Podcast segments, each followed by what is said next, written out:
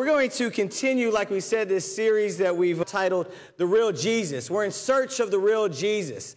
Because if we know the real Jesus, then we can actually be able to follow the real Jesus and be able to show our world the real Jesus. Because there's a lot of uh, false images and portrayals and, and really incorrect misunderstandings about who Jesus is because of what has been portrayed or what has been lived out or spoken of on social media about those who follow Jesus. And so we are studying Jesus out through the letter written by Luke, who was a doctor, and it's really a biography about Jesus' life and his ministry. And so if you have the app or you're just joining us online for the first time, we have an OC Church of Christ app. We also have a little handout on there that you can get a little background about the information when it comes to the what we call the book of Luke. And so we're making observations of what it means to follow this real Jesus. And so, so far we've learned a number of things. We've learned today that Jesus will wrestle you. He'll put you in a headlock, all right?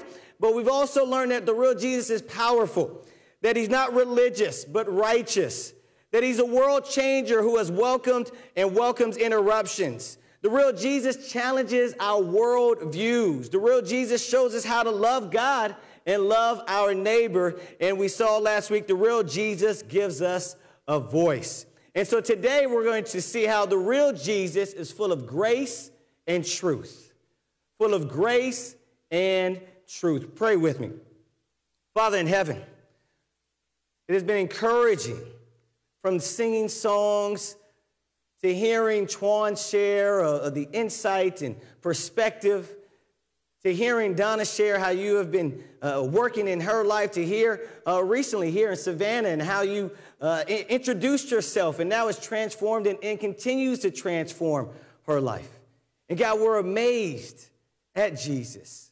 As we sing songs, as we think about the profound mystery of Jesus and who he is and all that he does in our lives, God, we are humbled and we are grateful. And Father, I pray that today, as we see Jesus' truth, we see Jesus' grace, grace, we, we are in awe of you. God, that we are inspired by you. That we will make decisions, whether they be small or, or really life changing decisions, in order to align ourselves with your will. We pray in the name of Jesus. Amen. Turn over in your Bibles to Luke chapter 12. Luke chapter 12. But before we actually go to Luke chapter 12, uh, we're going to step out of Luke for just a quick second and look at this verse in John chapter 1. And this is a verse here in which they're referring, it's talking about Jesus, and it says, The Word became flesh and made his dwelling among us. We have seen his glory, the glory of the one and only Son who came from the Father, full of grace and truth. This scripture has been so profound to me throughout the years because it says Jesus was full of grace and full of truth. He wasn't 50% grace and 50% truth. He wasn't balancing grace and balancing truth in his life. He was 100% truth and 100% grace. And that's incredible to think about. You know, it means that Jesus has compassion while at the same time has as much conviction as possible. And we were on a Zoom call, and Rusty talked about, you know, Jesus. He reminded us Jesus is the lamb and the lion. He is the lion of Judah, as it's mentioned in scripture, but he's also the lamb of God, meaning that he also has peace, but he also has great humility as he's the sacrifice for us. So we see his grace, but we see the victory. We see him being king as he's also, in this metaphor, the lion of God as well. And so again, Jesus, unlike you and I, is full of grace and full of truth as well. And so he has such great pity upon us. And he wants the world to be saved, but he's also going to speak some truth to us as well. And so let's go on over to Luke chapter 12. Let's look first at a little bit of some of this grace. This just stood out to me the other day. And so Jesus starts to talk about his return. You know, Jesus came and he came to save the world, but he will return. And he says in this parable, he says, Be dressed Verse 35 Ready for service and keep your lamps burning, like servants waiting for their master to return from a wedding banquet, so that when he comes and knocks, they can immediately open the door for him. it would be good for those servants whose master finds them watching when he comes. Check this out. Truly I tell you, he will dress himself to serve, will have them recline at the table, and will come and wait on them. Did you catch that right there? Jesus right there is saying, okay, Gus, I, am going to come back. And here's what it's like. Here's what's going to happen when I come back is that I'm going to take my servants and I'm going to actually take on the role of servitude. And then guess what? I'm going to serve and wait on you. How incredible is that? The master coming and serving the slaves? You've never seen that before, have you? I mean, that's incredible to think, wow, what grace did you deserve for the King of Kings to come and somehow serve you in his coming? No. This is what we call amazing grace, isn't it? But let's continue. We're going to jump all the way from chapter 12 to 14 here. We're going to jump over to chapter 13. Brothers and sisters, are you still with me here? Now we're going to get to some truth here. And so as you look at Jesus, no matter where you're at, no matter what gospel you read, no matter where, you're going to see a lot of grace and you're going to see a whole lot of truth. And they're not competing with one another. They're actually coinciding with one another. You say, well, how can that be? Let's read Luke chapter 13, verse 1. He says, Now there were some present at the time who told Jesus about the Galileans whose blood Pilate had mixed with their sacrifices. Jesus answered, Do you think that these Galileans were worse sinners than all the other Galileans because they suffered this way? I tell you, no. But unless you repent, you too will all perish. Or those 18 who died when the Tower of Siloam it, it fell on them. Do you think they were more guilty than all the others living in Jerusalem? I tell you, no. But unless you repent, you too will all perish. Sounds really gracious, doesn't it? No, that's some hardcore truth right there, isn't it? That's some hardcore truth. That's not, uh, what's he trying to say with this? Here's a clear call for repentance. He says you either repent or you perish. Repent means to make a decision to change. Obviously, in the context, to make a decision to change for God. But in perish, the Greek word, and same what it means in English, means to be destroyed or no longer exist. So we can either repent, change for God, or we're going to be destroyed and no longer exist. Welcome to Sunday service. So Jesus here has a clear call to repentance, and repentance is a hard but needed truth. It's a very difficult but absolutely necessary truth. You know, and if he doesn't speak this, then people will think then, and you and I will think now, that it's okay, and therefore we won't repent, and therefore what will happen? We'll perish. Now, would you want that to be the case? Hey, I didn't know. Why didn't you tell me? Because it was going to be too hard to tell you. Because it might ruffle your feathers a little bit because I'm just so full of grace that I don't want to give you the real truth. Would that have been the Lord that you would have appreciated, loved, respected, and wanted to worship? No, you see, but Jesus has grace and he has truth, and even in this warning, there's grace presence. Think about that for a second. I love you so much that I'm going to tell you something so that you won't suffer the consequences. Sounds like grace, doesn't it? Sounds like, hey, I'm giving you some favor, some unmerited favor and kindness of God, even though you don't necessarily deserve it, but I want to give it to you because I want you to have this relationship with me and I want things to go well with you. So even in his hard truth, there's still this amazing grace right with it. And that's the motivation for the hard truth.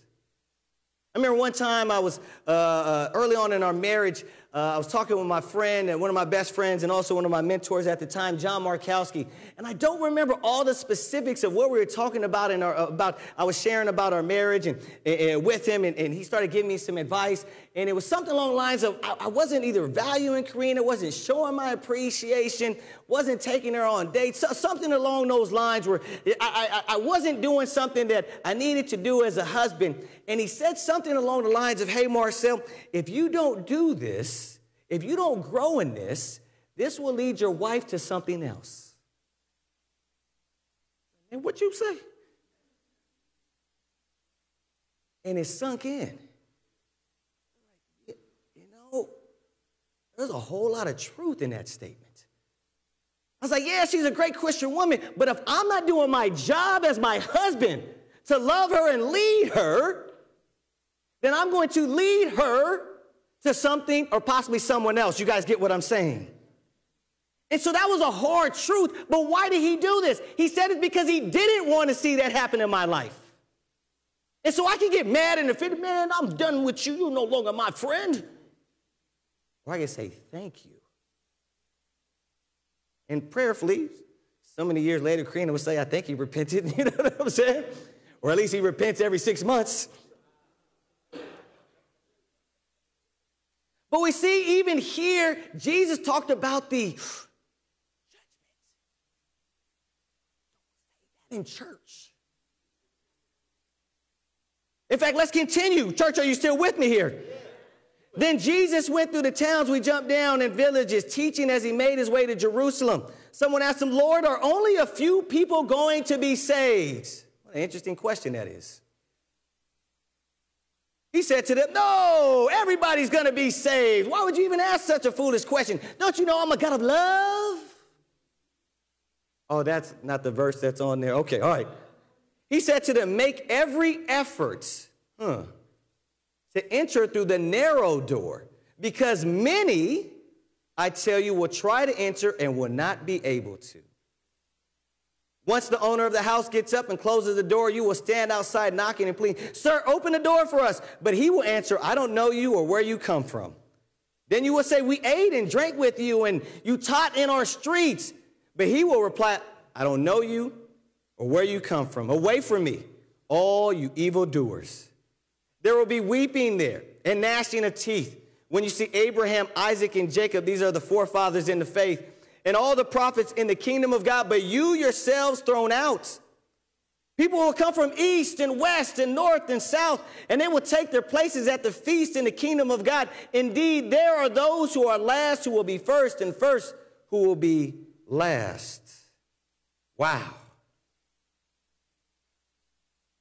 That's some difficult truth right there, isn't it? Is everybody going to go to heaven, Jesus? No. No, many are going to try, but they won't enter. Is God me? No. Jesus right here, he's not keeping it 100, he's keeping it 1,000. Jesus is speaking some truth that's so bold and so incredible and so radical. Jesus ruffled some feathers. Jesus said things that not everybody felt great about. But yet he was full of grace and he was full of truth. Here's the incredible thing here is that the real Jesus, guess what? He actually offended people. I know that's crazy to think about. Not the Jesus that I know who has a picture of him and lambs Jesus actually offended people. Now, he didn't go around and say, hey, you bunch of jerks and idiots. You know what I'm saying? That's not what I'm talking about. But his truth offended people. There's a difference. Someone's like, yeah, see, Jesus offended people. I can't wait to offend that brother right now. Woo! That's not what he did. His truth offended people. You know, Jesus, I believe, if Jesus, the real Jesus, was in our American society today, there would be many, many people who would try to cancel Jesus. No, not the Jesus that no. Yes, he would get canceled, or at least there would be attempts to cancel Jesus. And he would be canceled by both the liberal and the conservative camps. No, he wouldn't. Yes, he would. He offended he was canceled in his time. He offended people so much that guess what? They got ticked off, they became opponents. Wait, Jesus had enemies? Yes, Jesus, the real Jesus, had enemies. Wait, the real Jesus actually got killed for what he was saying. That's some serious cancellation, isn't it? You see, the real Jesus would, I believe, would be canceled in our conservative and liberal camp today. You know why? Because every idea and every lifestyle isn't okay with God. Ooh. Not all are going to go to heaven. Whoa. Not what Jesus would say. That's what Jesus did say. But then he would also call out the religious people for their arrogance, their hypocrisy, their lack of grace and lack of love. CNN, MSNBC, and Fox News would all be upset. He'd be on the little ticket banner, get rid of Jesus. So no matter what side of the camp you may tend to lean toward, guess what? He would offend you. He would offend me. Not because he was being mean, but because of his truth. So now the question is, how am I going to respond to this truth? Let's continue, church. Are you still with me? You might get mad. You want to cancel me now. That's okay. Luke chapter 14, verse 1. One Sabbath, when Jesus went to eat in the house of a prominent Pharisee, he was being carefully watched. Let's stop right there. The Pharisees at this point in time in Jesus' ministry, they're pretty much at odds. The Pharisees are the religious leaders of the time. They're your, your ministers, your deacons, your, your, your scholars. And, and, so here they are, pretty much opposing Jesus. Not all of them for what we understand in the scriptures, but it sounds like the majority of the Pharisees. And here Jesus goes to a prominent Pharisee. So it's probably likely that he's an opponent of Jesus. But even if he wasn't, after this conversation, he probably became one.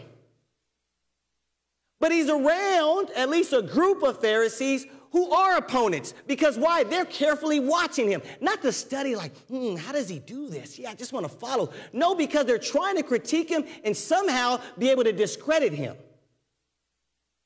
And he's over at his house. Did you catch that? He's at his house having dinner. Now, it could be possible that Jesus went there because he just wanted a free meal.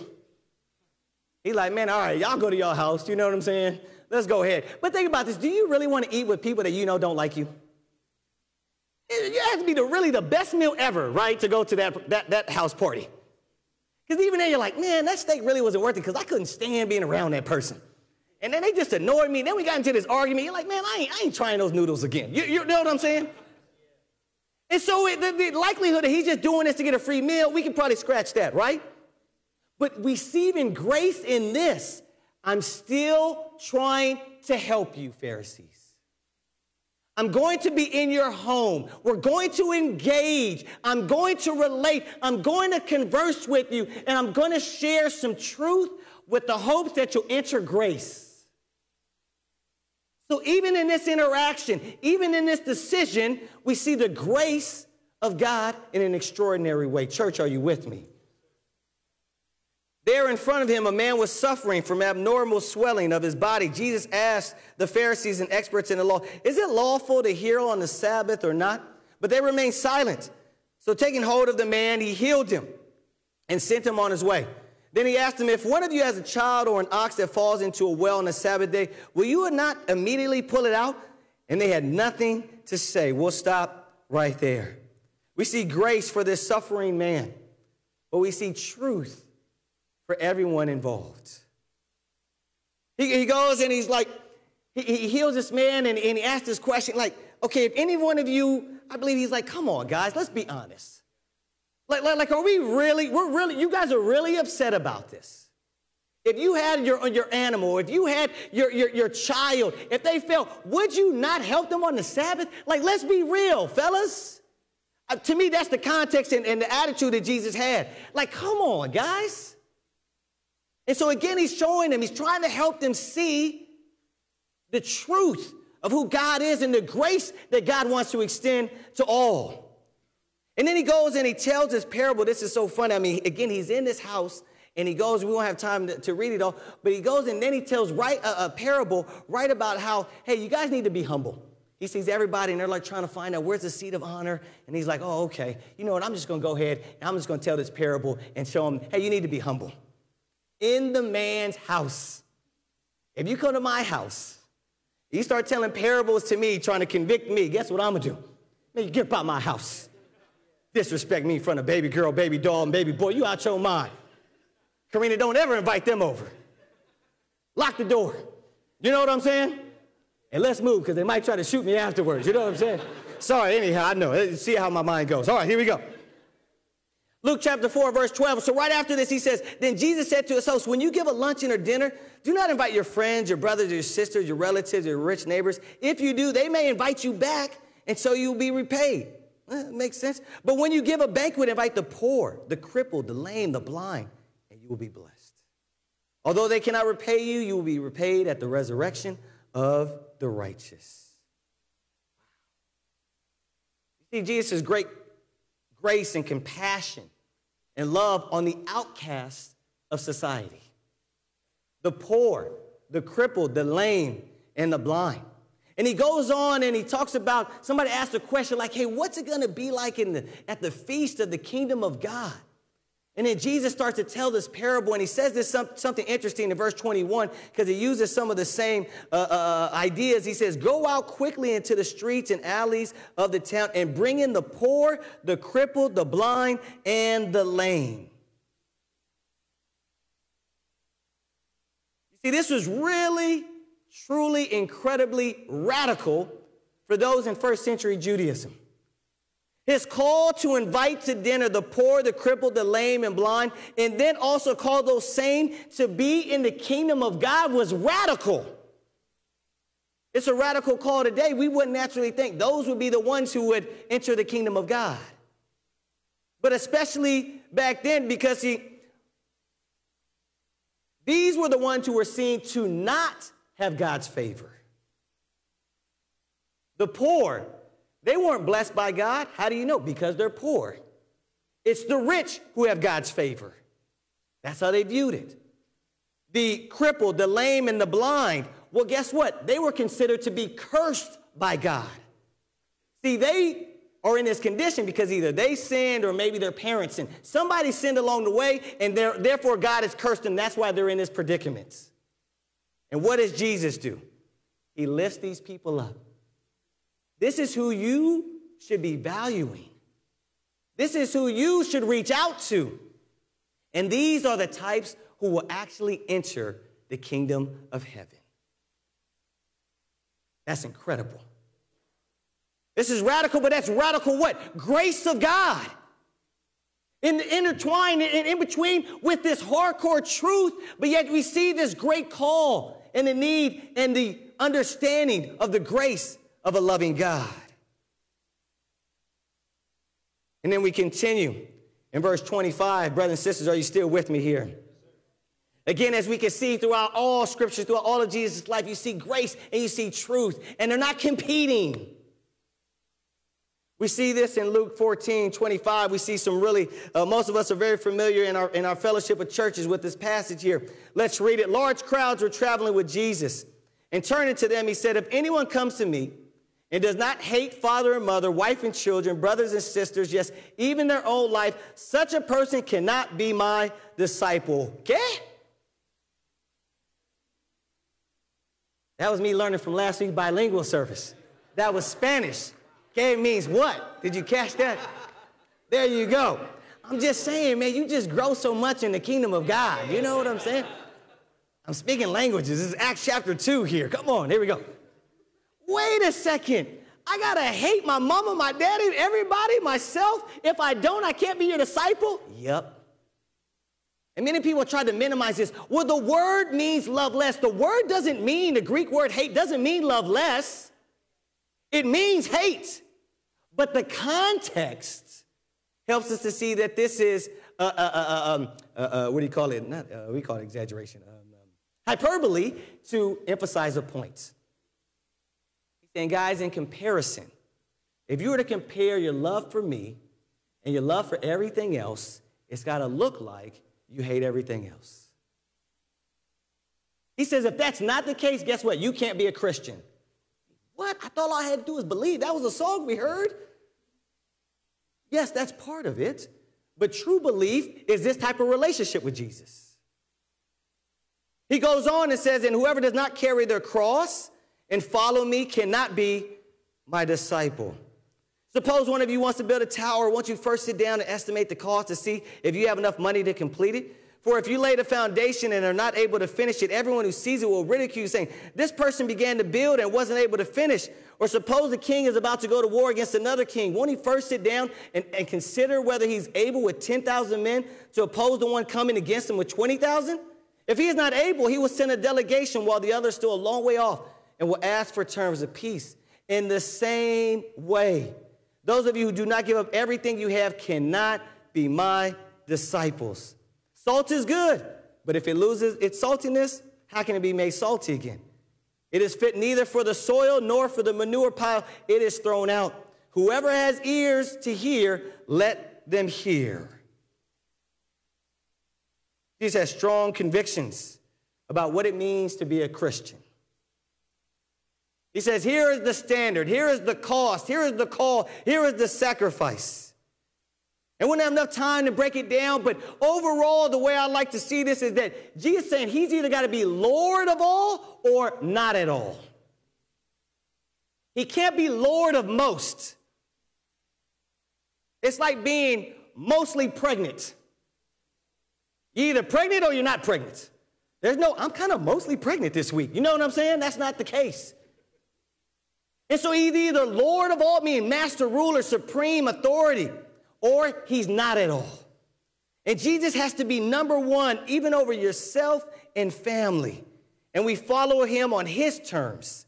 And if not, he says, it's not like you won't be my disciple, it's that you cannot be my disciple. Because when it comes down to something being tough, instead of you following me with your cross, you're going to put your cross down and go the other direction. And so, this is a truth that is very challenging,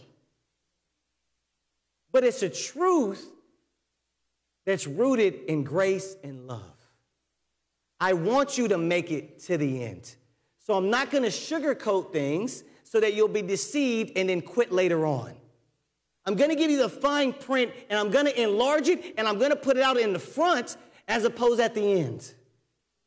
I want you to experience His grace, but there's a spiritual battle, and you're to have tough times. But here's what's to take to overcome if you abide in me. You see, Jesus is full of grace and truth, compassion and conviction. He's the lion and the lamb.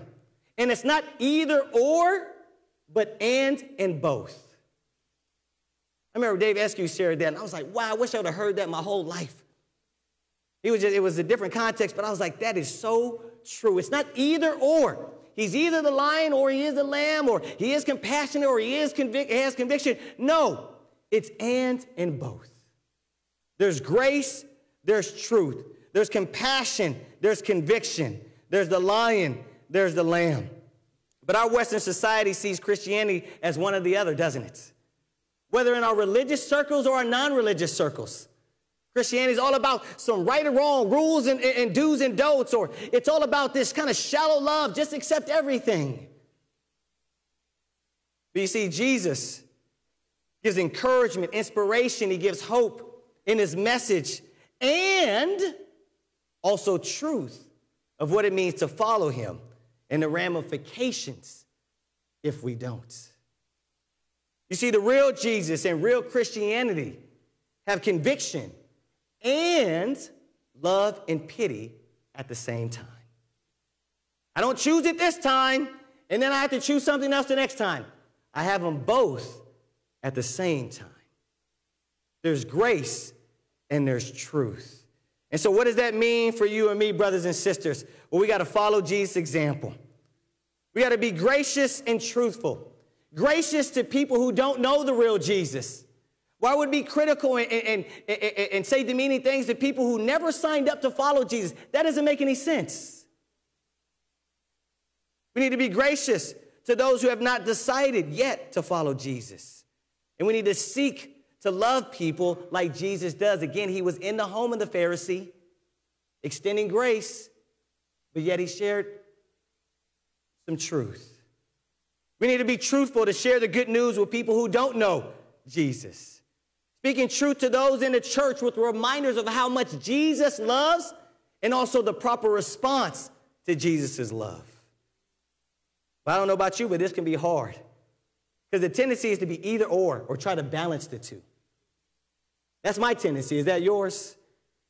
Or we can tend to just go with the side maybe we're naturally prone to or the, the side that excites us the most. Hey, I love the, that grace part, grace part about Jesus, so I'm just going to roll with that. But then never speak truth. Well, I love that truth part, so I'm going to follow that, but yet never extend grace. You know, I know for me, uh, when, I, when I became familiar with the real Jesus, I was like, man, I never thought about this lion part of Jesus. I love that Jesus. Let's go. And then I saw, and people would share, like Marcel, yeah, we appreciate your conviction, but we don't feel so much loved at times. Man, I feel like a couple years ago, I swung the pendulum. I'm like, man, I don't feel like I share anything that's truthful anymore. And so there's this constant battle. But again, Jesus was full of truth and full of grace. So if we follow, well, first of all, if we know this, then we have a better chance at what? Following this, living it out, and showing the real Jesus to others.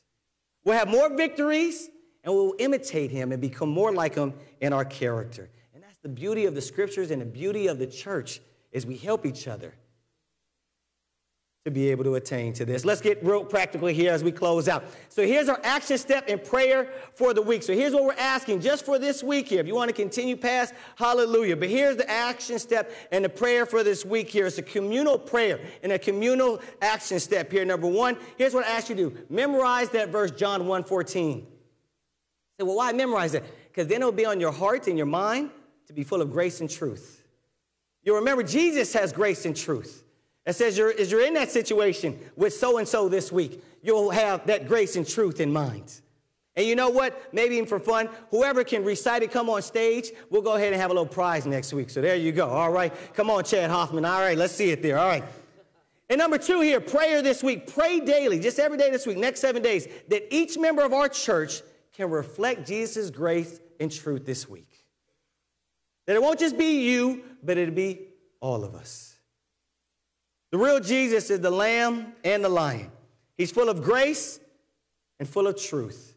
He's full of compassion and conviction. He's the complete human being. And the followers of Jesus, we must heed his truth, follow his truth, and share his truth while extending grace. We close out in John 1 14. The word became flesh and made his dwelling among us. We have seen his glory, the glory of the one and only Son who came from the Father full of grace and truth. Amen.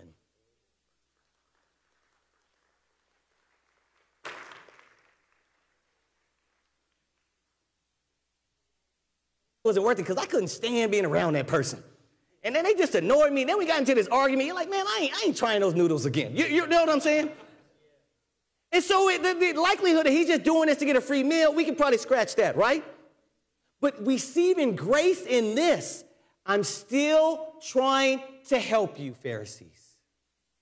I'm going to be in your home. We're going to engage. I'm going to relate. I'm going to converse with you, and I'm going to share some truth with the hopes that you'll enter grace. So, even in this interaction, even in this decision, we see the grace of God in an extraordinary way. Church, are you with me? There in front of him, a man was suffering from abnormal swelling of his body. Jesus asked the Pharisees and experts in the law, Is it lawful to heal on the Sabbath or not? But they remained silent. So, taking hold of the man, he healed him and sent him on his way. Then he asked him, If one of you has a child or an ox that falls into a well on a Sabbath day, will you not immediately pull it out? And they had nothing to say. We'll stop right there. We see grace for this suffering man, but we see truth for everyone involved. He, he goes and he's like, he, he heals this man and, and he asks this question like, okay, if any one of you, I believe he's like, come on, guys, let's be honest. Like, like, like, are we really, we're really, you guys are really upset about this. If you had your, your animal, if you had your, your, your child, if they fell, would you not help them on the Sabbath? Like, let's be real, fellas. Uh, to me, that's the context and, and the attitude that Jesus had. Like, come on, guys. And so again, he's showing them, he's trying to help them see the truth of who God is and the grace that God wants to extend to all. And then he goes and he tells this parable. This is so funny. I mean, again, he's in this house and he goes, we won't have time to, to read it all, but he goes and then he tells right a, a parable right about how, hey, you guys need to be humble. He sees everybody and they're like trying to find out where's the seat of honor. And he's like, oh, okay. You know what? I'm just going to go ahead and I'm just going to tell this parable and show them, hey, you need to be humble. In the man's house. If you come to my house, you start telling parables to me, trying to convict me, guess what I'm going to do?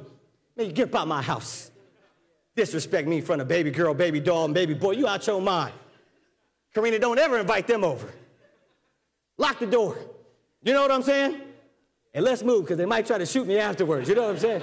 Sorry, anyhow, I know. See how my mind goes. All right, here we go. Luke chapter 4, verse 12. So, right after this, he says, Then Jesus said to his host, When you give a luncheon or dinner, do not invite your friends, your brothers, your sisters, your relatives, your rich neighbors. If you do, they may invite you back, and so you'll be repaid. That makes sense. But when you give a banquet, invite the poor, the crippled, the lame, the blind, and you will be blessed. Although they cannot repay you, you will be repaid at the resurrection of the righteous. You see, Jesus' great grace and compassion and love on the outcasts of society the poor, the crippled, the lame, and the blind. And he goes on and he talks about somebody asked a question like, hey, what's it gonna be like in the, at the feast of the kingdom of God? And then Jesus starts to tell this parable, and he says this some, something interesting in verse 21 because he uses some of the same uh, uh, uh, ideas. He says, Go out quickly into the streets and alleys of the town and bring in the poor, the crippled, the blind, and the lame. You see, this was really, truly, incredibly radical for those in first century Judaism. His call to invite to dinner the poor, the crippled, the lame, and blind, and then also call those sane to be in the kingdom of God was radical. It's a radical call today. We wouldn't naturally think those would be the ones who would enter the kingdom of God. But especially back then, because he,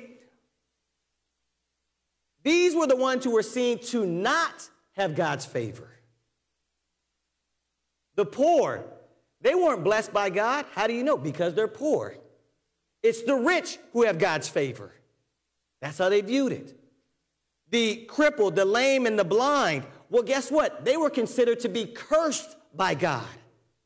See, they are in this condition because either they sinned or maybe their parents sinned. Somebody sinned along the way, and therefore God has cursed them. That's why they're in this predicament.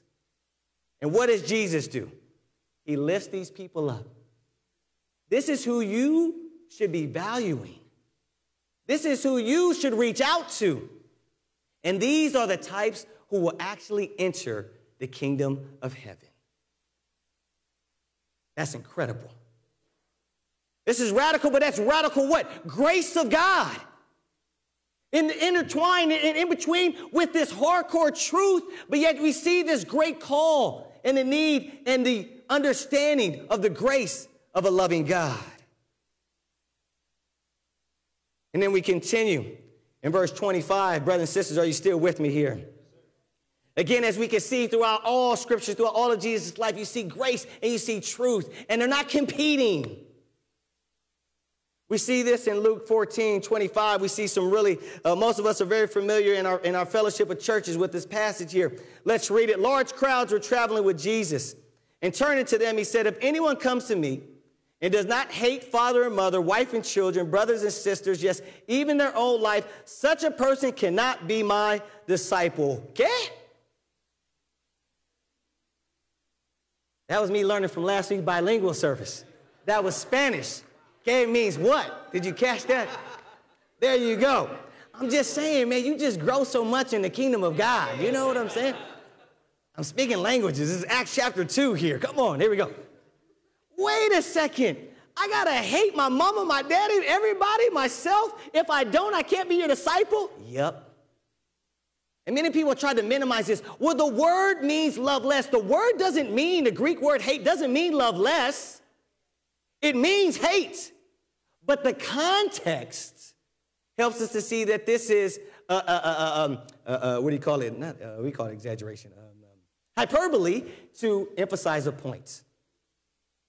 And guys, in comparison, if you were to compare your love for me and your love for everything else, it's got to look like you hate everything else.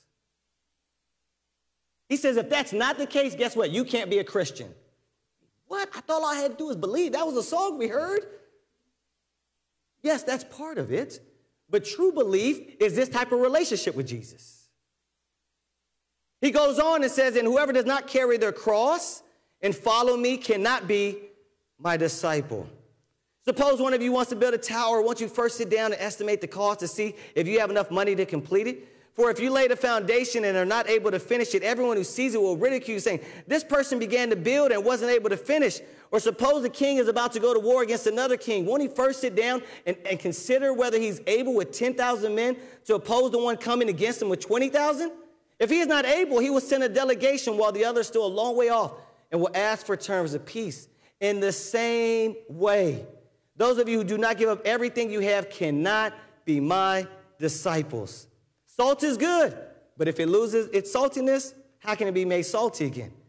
It is fit neither for the soil nor for the manure pile, it is thrown out. Whoever has ears to hear, let them hear. Jesus has strong convictions about what it means to be a Christian. He says, Here is the standard, here is the cost, here is the call, here is the sacrifice. And we wouldn't have enough time to break it down, but overall, the way I like to see this is that Jesus saying he's either got to be Lord of all or not at all. He can't be Lord of most. It's like being mostly pregnant. You're either pregnant or you're not pregnant. There's no, I'm kind of mostly pregnant this week. You know what I'm saying? That's not the case.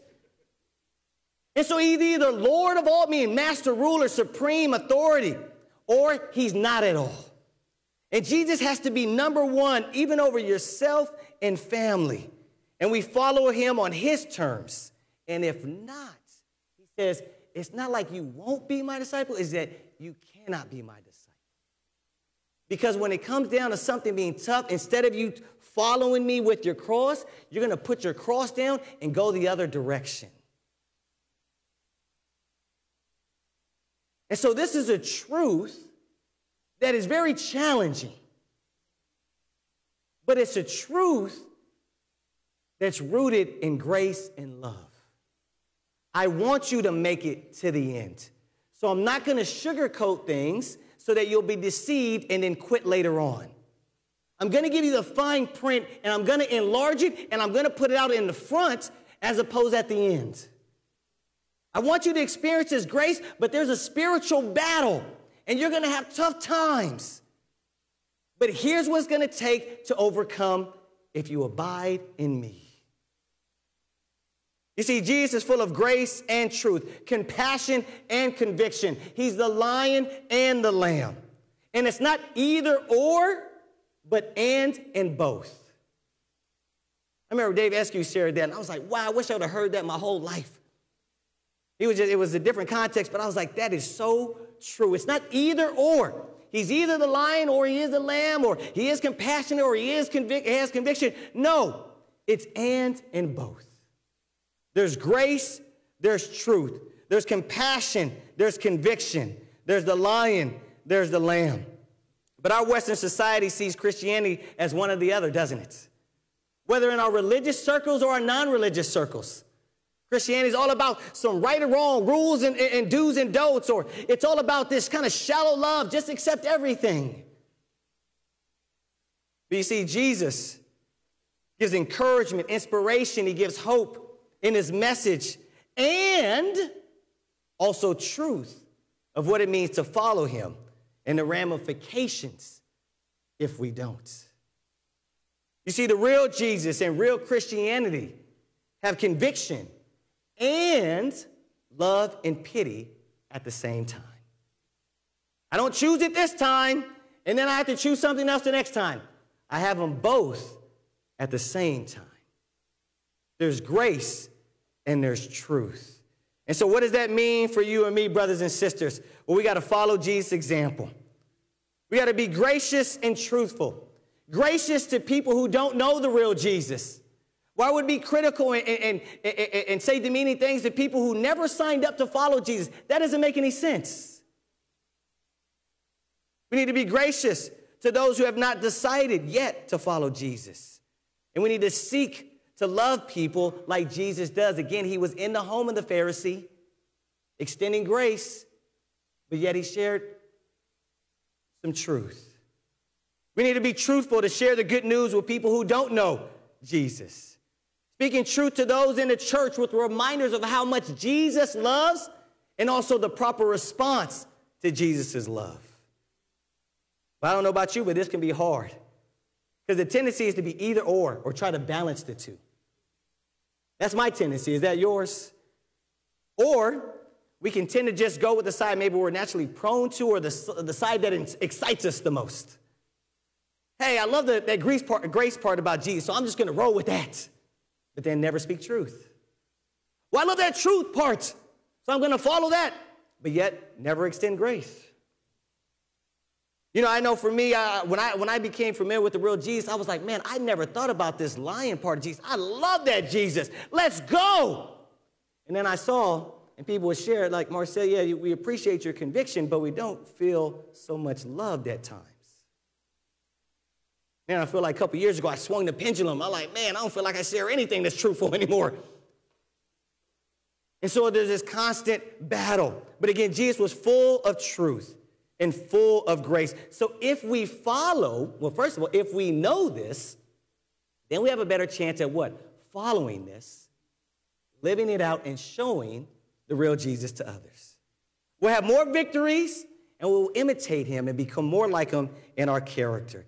The beauty of the scriptures and the beauty of the church is we help each other to be able to attain to this. Let's get real practical here as we close out. So here's our action step in prayer for the week. So here's what we're asking just for this week here. If you want to continue past, hallelujah. But here's the action step and the prayer for this week here. It's a communal prayer and a communal action step here. Number one, here's what I ask you to do. Memorize that verse, John 1 14. Say, well, why memorize it? Because then it'll be on your heart and your mind to be full of grace and truth. You'll remember Jesus has grace and truth. It says you're, as you're in that situation with so and so this week, you'll have that grace and truth in mind. And you know what? Maybe even for fun, whoever can recite it, come on stage, we'll go ahead and have a little prize next week. So there you go. All right. Come on, Chad Hoffman. All right, let's see it there. All right. And number two here, prayer this week. Pray daily, just every day this week, next seven days, that each member of our church can reflect Jesus' grace and truth this week. That it won't just be you, but it'll be all of us. The real Jesus is the lamb and the lion. He's full of grace and full of truth. He's full of compassion and conviction. He's the complete human being. And the followers of Jesus, we must heed his truth, follow his truth, and share his truth while extending grace.